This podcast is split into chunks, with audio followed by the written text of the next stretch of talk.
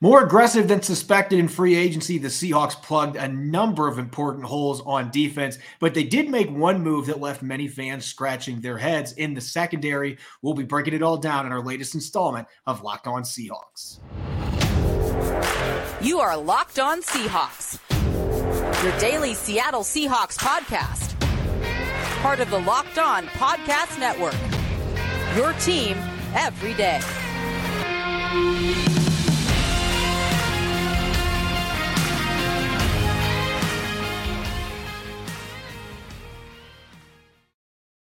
Greetings, 12. This is Corbin Smith, host of the Locked On Seahawks podcast, your daily Seahawks podcast, part of the Locked On Podcast Network, your team every day. Glad to be back in the saddle again with my co host in crime, Rob Rang. And a special thanks, as always, to all the 12s out there for making Locked On Seahawks your first listen five days a week. We've got a jam packed mock draft Monday coming your way. We're going to be dissecting six different fan submissions for our latest mock draft Monday. Had some pretty interesting rules that you had to follow by for this one. So we're looking forward to combing through those mock drafts and critiquing them.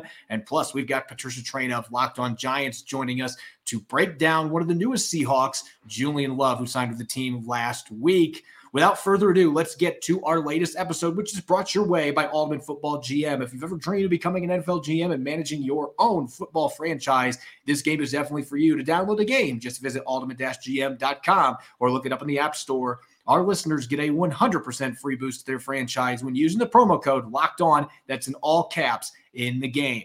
Now, for your lead story here on your Monday edition of Locked On Seahawks. The Seahawks went into free agency with a number of holes to fill on the defensive side of the football, and they certainly made some splashy moves that few were expecting, including giving a three year, $52 million contract to former Broncos defensive tackle Dre'Mont Jones. They plugged in a hole at linebacker, brought back Jarran Reed, the front seven, getting the overhaul the Seahawks have been saying they were going to do all along. But there was one move that kind of stunned people, including myself, at least initially coming on Friday, and that was the Seahawks agreeing to terms with former Giants safety Julian Love on a two year deal worth up to $12 million. And Rob, we know the Seahawks love talented safeties. Just look at their salary cap more than $34 million allocated to Jamal Adams, Quandre Diggs, and Ryan Neal. Just three players in the secondary. Between those three, they are getting elite quarterback money in terms of salary cap. And now they're adding another player to the mix in Julian Love. And that left me scratching my bald head a little bit, wondering what is John Schneider thinking but then if you take a step back and you realize how many games Jamal Adams has missed, the injury he's coming back from, Quandre Diggs now being 30, Ryan Neal still a restricted free agent has a tender on him. You add all those things together and then you start to realize maybe John Schneider is just thinking a step ahead wisely here. I think that is the case. And I think that Julian Love is a good football player. Um, and and all of the um, the indication I've had is that the, the Seahawks just thought that Julian Love would sign somewhere else for bigger dollars. And when he was still available in that second wave of free agency, Corbin, even with all of that money allocated to safeties already, I think Seattle just kind of like you want your general manager John Schneider to take the approach on draft day they just saw the best player available and thought, hey, this is a guy that can fit some needs. Um, you know, Seattle, of course, and their secondary has been an area of concern, even when healthy over the last couple of years. Um, you see, you have a, a safety in Love here who does have the ability to drop down and play nickel corner. Nickel corner was not quite as well played a season ago as it had been in the past. And then you said it, the the you know the elephant in the room with Jamal Adams and that massive contract and his inability to stay healthy. I think that this is similar to what the Seattle did at the quarterback position.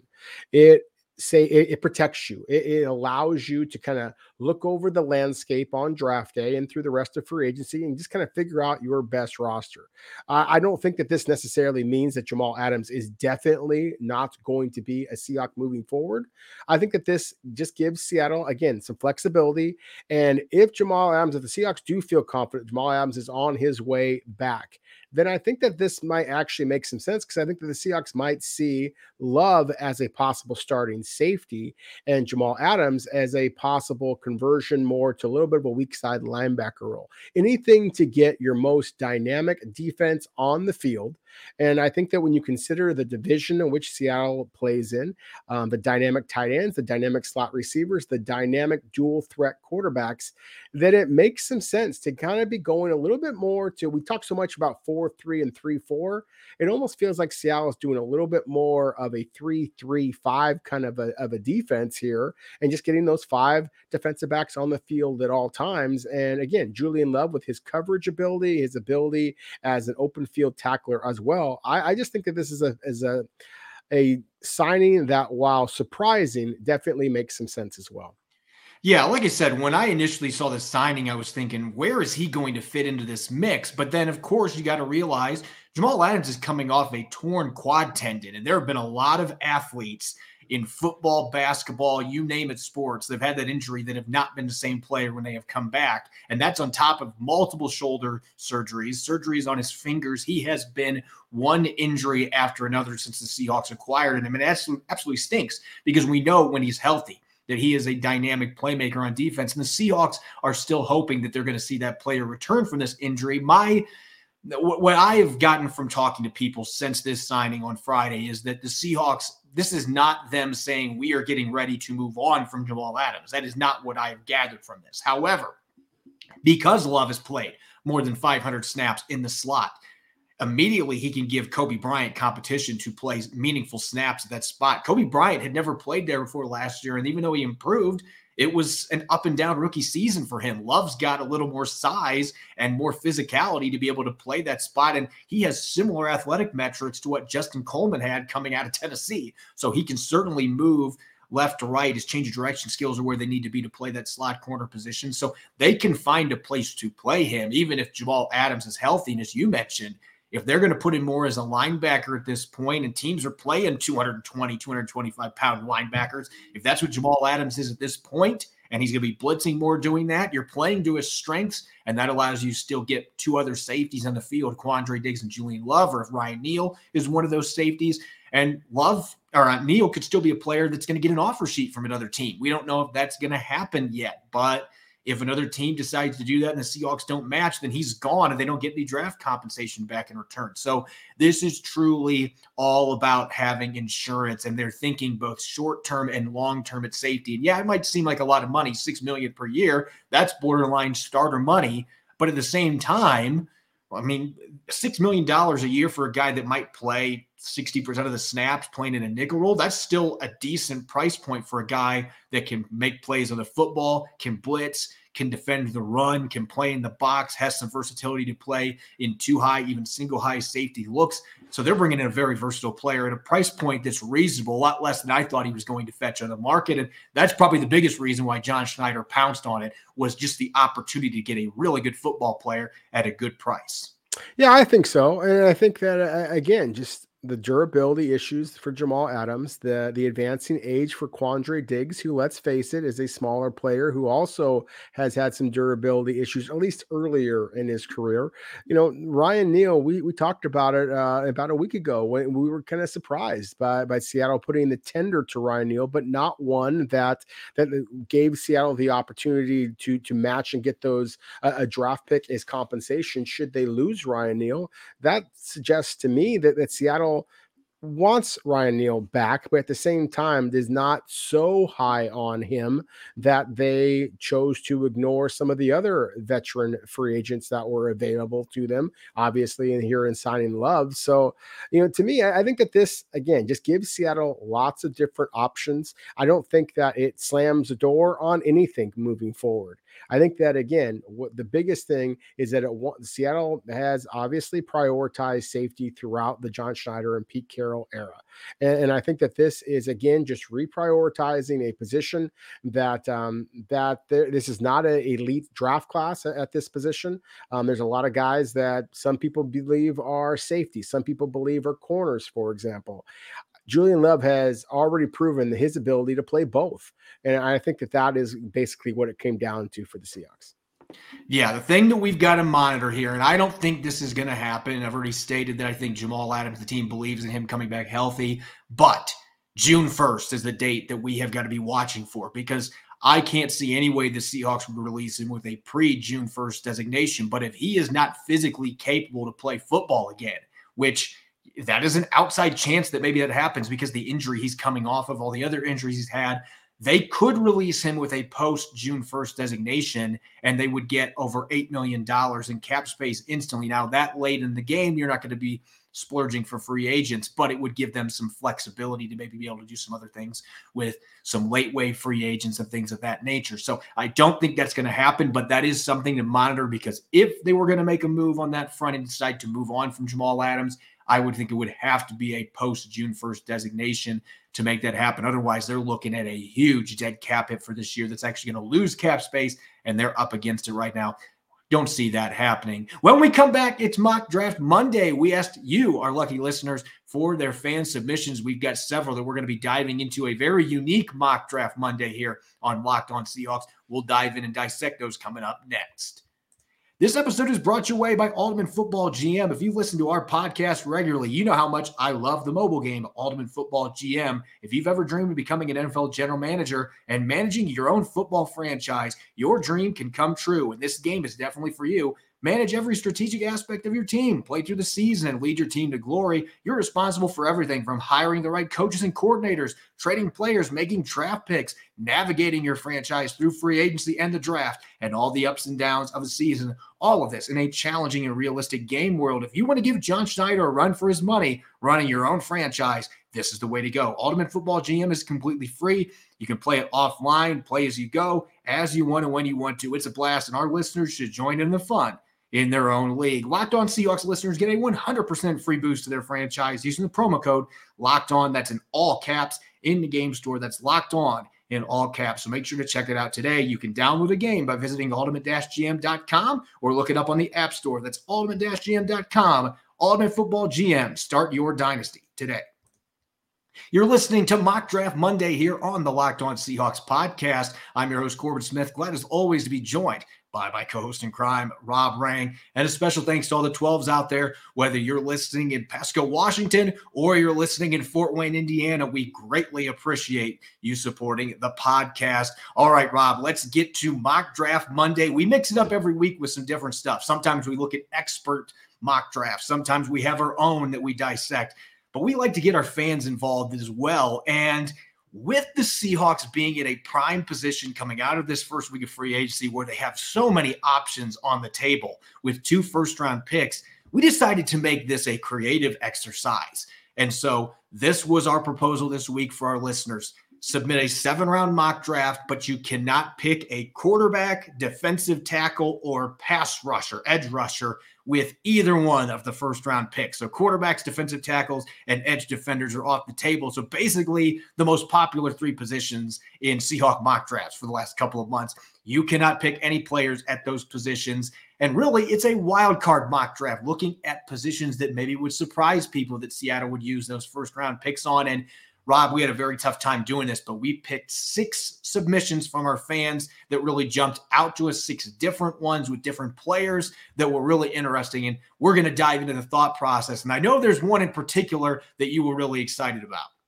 Yeah, there was a lot that I was really excited about, and, and, that's where I would actually kind of start off. Corbin is, you know, you and I don't disagree very often, but I do have to disagree with one of the things that you just said. I didn't have a hard time at all with this, just because they our our listeners do provide us with so many really intriguing options, and you know, I, I think that um, this idea of doing kind of a wild card mock draft might seem kind of silly to some because as you said i mean the the three most likely scenarios would be the seattle uses one of those first round picks on an edge rusher defensive tackle a quarterback. But let's face it these are the seattle seahawks. This is john mm-hmm. schneider and pete carroll. When do they ever go by the book you know so i think that this is kind of a fun exercise here. So you know those of you who are watching on youtube and thank you to those of you watching thank you very much to those of you who submitted these different mock drafts. But the one that i like the most is the same one that corbin just was kind enough to put on the screen and and that started off with seattle trading down to the number 12 overall selection and selecting one of my favorite wide receivers in this draft class jackson Smith-Njigba a player who i think can come into the NFL and be very, very successful immediately. I love his fit with the Seahawks specifically. I, am not quite as excited about the fit of the guard O'Cyrus Torrence from Florida. Now, I know that he has been projected to the Seahawks by a lot of people out there, a lot of people that I really respect, Corbin. But I just wrote an article for Fox Sports. It's literally going to be posted on Tuesday that breaks down my top 10 favorite offensive linemen, interior offensive linemen in this draft class. And when I really broke down the tape on O'Cyrus Torrence, it scared me a little bit more than I was expecting for a guy who never allowed a single sack over his entire college career. So I like this draft class as it's presented. I, Seattle getting a wide receiver, Seattle getting an offensive lineman. There, there were some really good defensive players that were uh, projected in, in, this mock draft as well. But I just wanted to focus in on those two picks because, again, I do think that, that it makes an awful lot of sense. I like the addition of the wide receiver. I like the addition of a big blocker. I just wonder if Seattle doesn't go with a slightly different route, at least when it comes to the offensive line.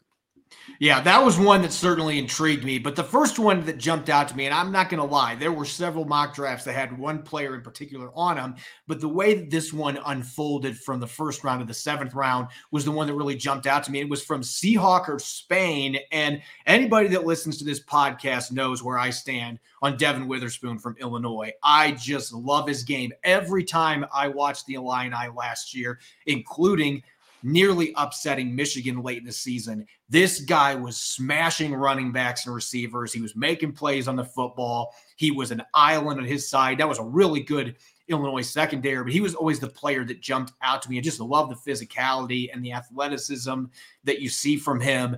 And him getting selected at number 11, a trade down here again in this mock draft I would be all on board with this, putting him across from Tariq Woolen, two physical corners, long arm, can make plays on the football.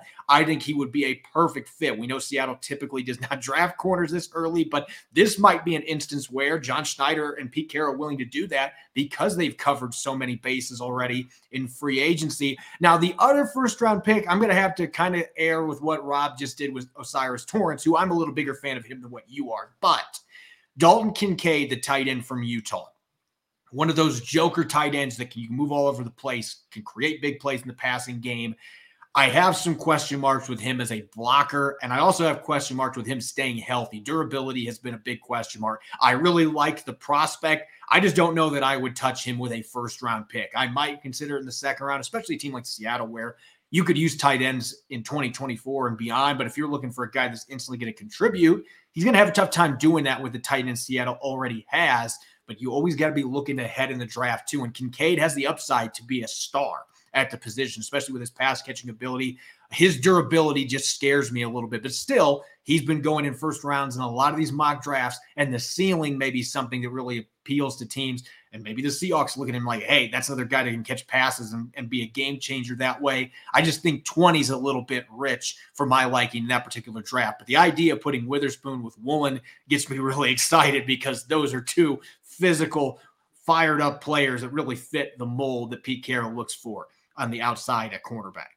Yeah, they, they absolutely do. Witherspoon and Kincaid are, are, two players that I really like and, and, think that fit in with the Seahawks very well. Um, just really quickly, I, I was going to go back for a moment to that initial mock draft that I mentioned with Jackson Smith-Njigba as the, the Seattle's first selection, then O'Cyrus Torrence. The other three picks were players that, again, I really like. It's one of the reasons why I liked this mock draft. That being the edge rusher Felix Uzomah um, from Kansas State. We've talked about him a lot. Andrew Voorhees, the guard from USC. I think that's going to be pretty rich selection at number 83 overall. Again, Seattle having some different selections here. Um, but he unfortunately uh, tore his ACL during the, the combine workouts. And so I think that he is going to fall a little bit on draft day, but I love the player. I love, I think that he would be a great addition to Seattle. Just a tough guy um, that, again, would uh, clear up the interior of Seattle's offensive line concerns. And then Bryce Ford Wheaton, the wide receiver out of Western, uh, Western, uh, West Virginia, excuse me, um, you know, dynamic player. I mean, a guy goes up and gets the football. And, and so I, I, think that's about right for where he should go. Um, you know, one of the other mock drafts I really like, Corbin, is um, one that was turned in by at Gammem64. Um, and he took a very similar approach as to the mock draft that you just broke down. Different players, but still starting off with the cornerback, and that being the, the corner from Oregon, Christian Gonzalez. And he, in, in this case, I shouldn't say he, shouldn't presume, um, but our listener at this point had uh, Seattle again staying at number five overall and selecting that cornerback. Now, I think that number five overall is too rich for any of the corners in this class, even though I love Gonzalez. I love Witherspoon, as you mentioned before. I just like the depth of this cornerback class so much that I think that this would be too rich. But again, having just gone to the Oregon Pro Day, I can tell you that Gonzalez is a stud. Um, not only in terms of just his athleticism, his um, you know his ball skills, but his character as well. People just raved about him about him at the University of Oregon. So I do think that he is somebody who's going to go in the top half of the first round. And then Jordan Addison, talked about before with Jackson Smith-Njigba, the wide receiver from Ohio State. Jordan Addison's the exact opposite guy. He's a smaller, slinkier, quicker kind of a guy. He actually reminds me an awful lot of Tyler Lockett. I think that both he and again Jackson Smith-Njigba are both going to be stars. They're a couple of my favorite receivers in this class. In this class, I think that they make sense. Finally, Mazi Smith, uh, Olu Oluwatimi, um, the the big center for Michigan, two Michigan teammates. Again, we talked a lot about how there's so many teammates in this draft class. I think makes some sense. I love both of those fits for Seattle. Mazi Smith being that big nose guard, Oluwatimi he's he's a powerful guy. He's not quite as dynamic of an athlete as I think what Seattle might be looking for at the center position, but he is the Remington Award winner. I mean, this is as proven of a center as you're going to get in this draft class, including John Michael Schmitz from Minnesota. Um, and then talk about proven the quarterback Stetson Bennett, Georgia, two-time champion. Um, you know, I mean, Pete Carroll talks so much about the possibility of bringing a point guard in Obviously, you, if you're going to go with the quarterbacks that Seattle has and Geno Smith and Drew Lock, that still gives you the opportunity to take a quarterback. I think that their contracts allow you to do so. If you're going to wait until day three, my goodness, Stetson Bennett and the rings that he brings, uh, I think that that's something that Seattle would be interested in as well. This has really been a cornerback themed segment because this is a really, really good cornerback class. We've already seen Witherspoon and Gonzalez. And oh, by the way, there's another corner that's dad was a pretty darn good player in the NFL yeah. himself that is going to be in this draft that has a chance to be picked in the top 10. And not surprisingly, a number of our listeners had him at the top of their mock drafts. Now, Gamma M64 actually submitted this one. I mixed up the names on the previous one. So Sorry. we'll make sure to give credit to the submitter that was due there. I believe it was Real EST and 8 that submitted the previous one. But Gamma M64 was thinking the same way at pick number five. I would agree with you, Rob. I'm not picking any of these corners as much as I love Devon Witherspoon and Joey Porter Jr. I'm not picking any of these guys at pick number five. But if I trade down a few spots and I recoup some picks, then yes, I would be willing to draft these guys because they are all studs. Now, Joey Porter Jr is probably number three on these three cornerbacks for me because I don't see the natural ball skills that I see from Devon Witherspoon and Christian Gonzalez. However, I see a guy that is willing to come up and stick people, very physical press corner. He checks off almost every other box that the Seahawks look for at outside corner. And you know the pedigree with his dad being an all pro linebacker in the league. He knows his football. So he would be a guy that would make a lot of sense with their first first round pick. And at number 20, another receiver, one of my favorites in this class, Zay Flowers from Boston College, a smaller receiver. 185 pounds soaking wet, maybe 180. He is tiny, but he plays bigger than that. A really precise route runner that can win vertically. He makes contested catches. I see some Tyler Lockett in his game, the way that he plays. And so you know that he would love to learn under Tyler Lockett. And oh, by the way, he and Geno Smith worked out together in the spring a few years ago. And so there already would be a built in connection there. So I love that pick at number 20, adding another really good receiver that I think can make an impact right away for the Seahawks and help them in a number of ways where they really struggle with that third wide receiver. As far as the rest of the draft class, Steve Avila at pick number 37. I think he could play guard or center as a starter pretty quickly. I love that pick. Keanu Benton at pick 51 is one of my favorite defensive tackles in this class. And Dorian Williams, linebacker from Tulane. You want to talk about a guy that plays bigger than he's built. He plays like a 250 pound linebacker. I don't think he lasted a fifth round, but if he does, the Seahawks have a home run selection there at 152. Now, maybe the craziest one that we've got on here, just based on how Seattle drafted a year ago, a tackle going early, that was one that truly piqued your interest from our fan submissions. Yeah, it, absolutely did. Because again, we're talking about the wild cards. And I think that this mock draft might sound kind of silly to people who don't know how the Seahawks build their team. Um, but if you really kind of peel back the onion a little bit, then this one that was submitted by someone, I think is Josh Dahuman, um, at Josh Dahuman. Um, anyways, his first selection is Pete Skoronski, the, the offensive tackle, played left tackle at Northwestern. I personally project inside to guard obviously with Charles Cross and Abraham Lucas, you got to feel pretty good about your offensive tackle positions. I, number five overall for a guard to me is too rich, but I will say, in my opinion at least, Skoronski is the best offensive lineman in this draft class. If that's what you decide that you want to do, hey, I'm all for building up a terrific offensive line. I just personally believe that his best position is left guard, which obviously would mean that you would be shuffling Seattle's offensive line. I think that Damien Lewis is a good one, and I would hate to be moving him unless you're going to move him to center, which is a whole other podcast that we should have here at some point. Uh, but the other player here, talk about wild cards, that um, again was suggested or mocked in this case is the Texas running back Bijan Robinson. So, Corbin, can you just imagine Seahawk fans a year after selecting two offensive tackles and a running back, you know, in your first four or five picks, that you do the exact same thing all over again? And yet, I think that there is a possibility here. Again, I'd be surprised if it's Skoronski, but I would not be surprised at all if it wound up being some interior offensive lineman. We all know that's an area of concern with Seattle, the running back situation that they have right now with Rashaad Penny, Travis Homer, both gone, obviously. Uh, I, I, do think that Seattle is going to be investing in, in, at least one draft pick, maybe even two at running backs this year. And I would not be surprised at all if they go early. If Bijan Robinson is available to at number 20, Corbin, he is so easily the best player available to you. I get that it's a bit of a luxury pick because I think the Ken Walker third is a superstar. But Bijan Robinson is a superstar as well, and he's bigger. He can be that thunder to the lightning attack that Ken Walker III can be. And anybody who watched the Super Bowl knows the Philadelphia Eagles got there based on their ability to rush the passer and the ability to run the ball down every team's throat. Pete Carroll is going to continue to try to run the ball down every team's throat. So again, I think that the possibility of Seattle going offensive line and running back within the first two or three selections, maybe even the first round, absolutely makes some sense. The edge rusher, Will McDonald, the wide receiver, Michael Wilson for Stanford player. I personally am very, very high on. think he's going to go earlier than some are suggesting. Maybe not quite this early. We'll see. And then the big defensive tackle, Jomo from Texas. I think that this mock draft actually makes a lot of sense for the Seahawks.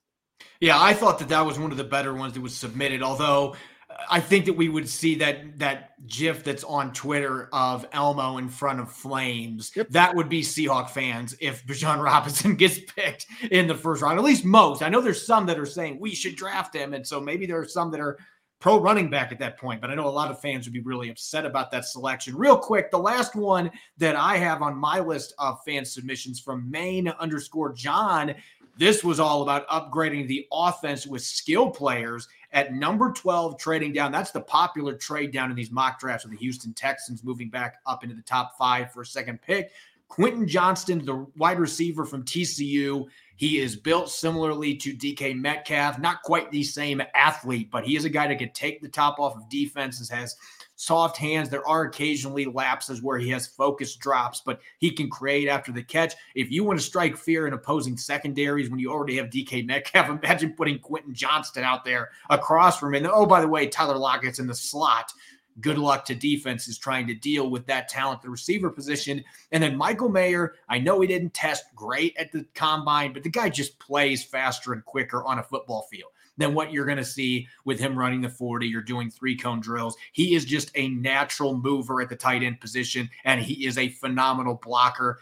That is the one tight end that makes sense to me. If you're the Seahawks and you're like, you know what, we're going to make this stab right now in round one. Michael Mayer would be that player. And I just love the other picks in this one. Nolan Smith at 33, you get that uber athletic pass rusher. right at the beginning of the second round and a pick you got from the Texans for trading down. You get John Michael Schmitz to be your franchise center four picks later. And then you get Roschon Johnson, the other really good running back from Texas in the fifth round, a guy that is kind of built similar to Chris Carson. Don't know that he is exactly the same style running back, but he'll run people over and he's got soft hands out of the backfield. So I actually think that personally would be my favorite draft from top to bottom with the value on day two and just getting some playmakers in round one. You know, Geno Smith would be smiling at home with those selections. Coming up next here on our Mock Draft Monday podcast, I'm going to be joined by Patricia Traina of Locked On Giants. The two of us are going to break down Seattle's surprising signing, bringing in Julian Love on a two year deal. We'll get to that here coming up next on our Monday edition of Locked On Seahawks. This episode is brought your way by FanDuel. We're well past the midway point of the NBA season, and now is the perfect time to download FanDuel, America's number one sports book, because new customers get a no sweat first bet up to $1,000. That's bonus bets back if your first bet doesn't win. So just download the FanDuel Sportsbook app. It's safe, secure, and super easy to use. Then you can bet on everything from the money line to point scores and threes drained. I'm a big fan of betting on player props, including FanDuel's player parlay builder. For example, tonight you can bet on Rudy Gobert to score 20 points at plus 310. Plus, FanDuel even lets you combine your bets for a chance at a bigger payout with a same game parlay. So don't miss a chance to get your no sweat first bet up to $1,000 in bonus bets when you go to fanduel.com slash locked on. That's fanduel.com slash locked on to learn more. Make every moment more with FanDuel, an official sports betting partner of the NBA. Welcome back, 12s. You're listening to the Locked On Seahawks podcast, part of the Locked On Podcast Network, your team every day. I'm your host, Corbin Smith. Glad to be joined today as a special guest on our show, Patricia Traina from Locked On Giants. Patricia, we're going to be breaking down Julian Love, the new safety for the Seahawks. And that is still taking me a little bit to digest because with Quandre Diggs, Jamal Adams, and Ryan Neal already on the roster, I didn't expect the Seahawks were going to be aggressively trying to pursue a safety in free agency, and yet that's what they did, signing Love to a two-year contract. You and I were talking before we got on the show today that you were expecting that Love was going to leave, but maybe not to the Seahawks. So why did you feel that way based on the season that he had last year for the playoff bound Giants? Yeah, I, I, think, you know, the Giants tried to re sign Julian Love at the bye week, and the two sides couldn't agree. So, right off the bat, my first inkling was okay, maybe he values himself a little higher than the Giants do.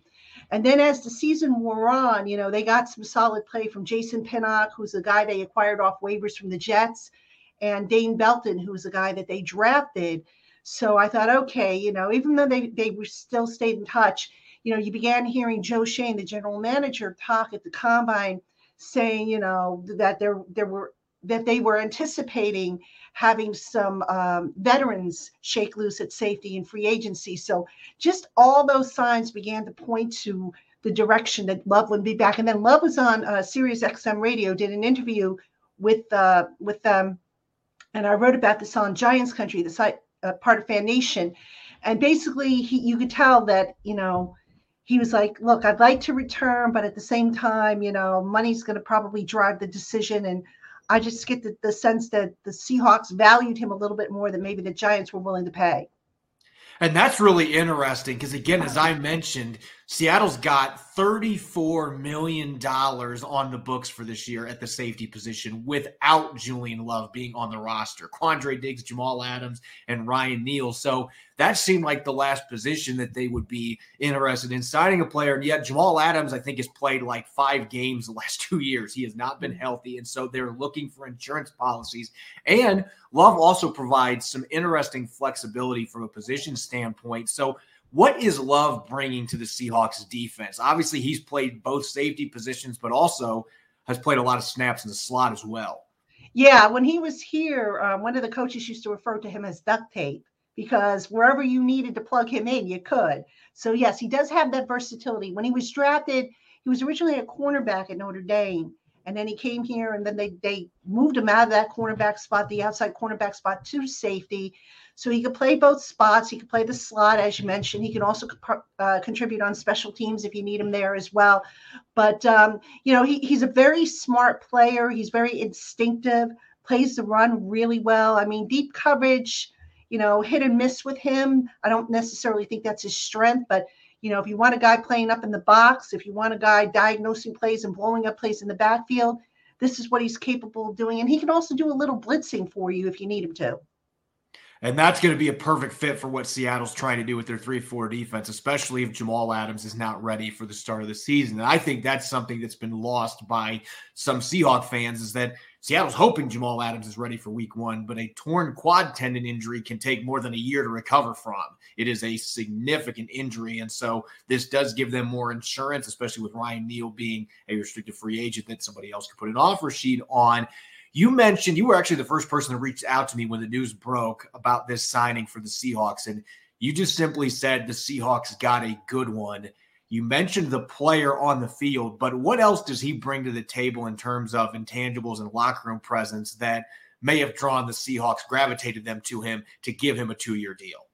Very, very intelligent, very accountable, a wonderful locker room interview. Not, you know, he takes ownership, good or bad. Um, he's a leader. He was he was a co-captain this past year for the Giants, one of the defensive co-captains. Um, you know, he was also, I think, the player rep for the Giants. So he's very, you know, versatile both on the field and off the field. And you know, his story is kind of interesting because when he first came here, he was kind of buried, kind of an afterthought. Even after, you know, everybody said, "Oh, the Giants got a steal in this guy," you know, because they where, where they drafted him. And it took him, you know, basically a couple of years before he started to really show that he was worthy of, of snaps in the defense. And, you know, last year was his first time as a starter. So, you know, just he grew so much as a leader on and off the field. His teammates respected him. He was durable for them. Um, so just a really tremendous guy. I mean, if you're looking at value, overall value, you guys got a good one. Yeah, I think it's six million dollars per year, and that's at max. That still seems like a pretty reasonable deal for a guy that's a mid twenties player that still is an ascending talent that just became a starter last year. But at the same time, when you have a signing like this with a guy that took several years to get into the starting lineup for a team that, quite frankly, wasn't good until last year, that always leads some to pause a little bit. So, what areas of his game? were really holding him back those first couple years? And where do you see him still needing to grow the most to really reach his potential in Seattle? Yeah, I, I wouldn't say there was anything grossly holding him back. I mean, you can make an argument that he doesn't have ideal or elite speed like a Jamal Adams when he's healthy. Um, I think it was just a matter of the coaches and what they were trying to run. I mean, you know, every defensive coordinator says they want to be aggressive, but there are different levels of aggressiveness. And, you know, Patrick Graham ran a different style of aggressiveness as opposed to Wink Martindale. So I, I just think, you know, they, it wasn't so much something holding Julian Love back. I think it was more of a preference for certain guys that maybe Patrick Graham favored. Um, but you know, Julian Love, like I said, they called him duct tape. So they had him moving all over the place. And they were trying to figure out, I think, where he fit in best in that defense. And uh, you know, when they had the opening, you know, they decided, okay, you know, we're going to roll with him as uh, our strong safety. We're going to play McKinney as the free safety, but they do flip back and forth, you know, as need be. And you know, but Julian, you know, it, the speed is probably a concern, which is pro- probably why you don't see him in coverage a whole lot. Um, so you can make that argument if you want to. I, I mean, he's a good tackler, a good hitter um, you know, a smart player. I mean, at one point he was calling plays for the Giants on defense when McKinney had a missed time with the, you know, the broken hand injury. So, you know, I, I think it was just more or less circumstances more than anything. And I think that leadership aspect, the play calling thing is really interesting because Jordyn Brooks, who ran their plays last year with the green dot in his helmet, he might not be ready for the start of the season recovering from a torn ACL. There's been discussion about bringing back Bobby Wagner, but I mean, right now they're missing that guy in the middle that can call plays. So maybe Julian Love ends up taking those duties early in the season because of his intelligence. And so that's certainly an interesting factoid for Seahawk fans moving forward. This is going to be a fascinating signing to watch going into 2023 and really, quite frankly, beyond because if Jamal Adams doesn't make it back as the same player or has more injuries, this seems like this is a signing that is catered to finding that starter to replace him down the line. If not, you have the best safety group in the entire NFL with a ton of talent. Thanks as always, Patricia, for the insight and uh, looking forward to seeing what this season's do- going to hold for both of our respective teams after making the playoffs in 2023. Yeah, it should be a good one. Thanks for having me, Corbin.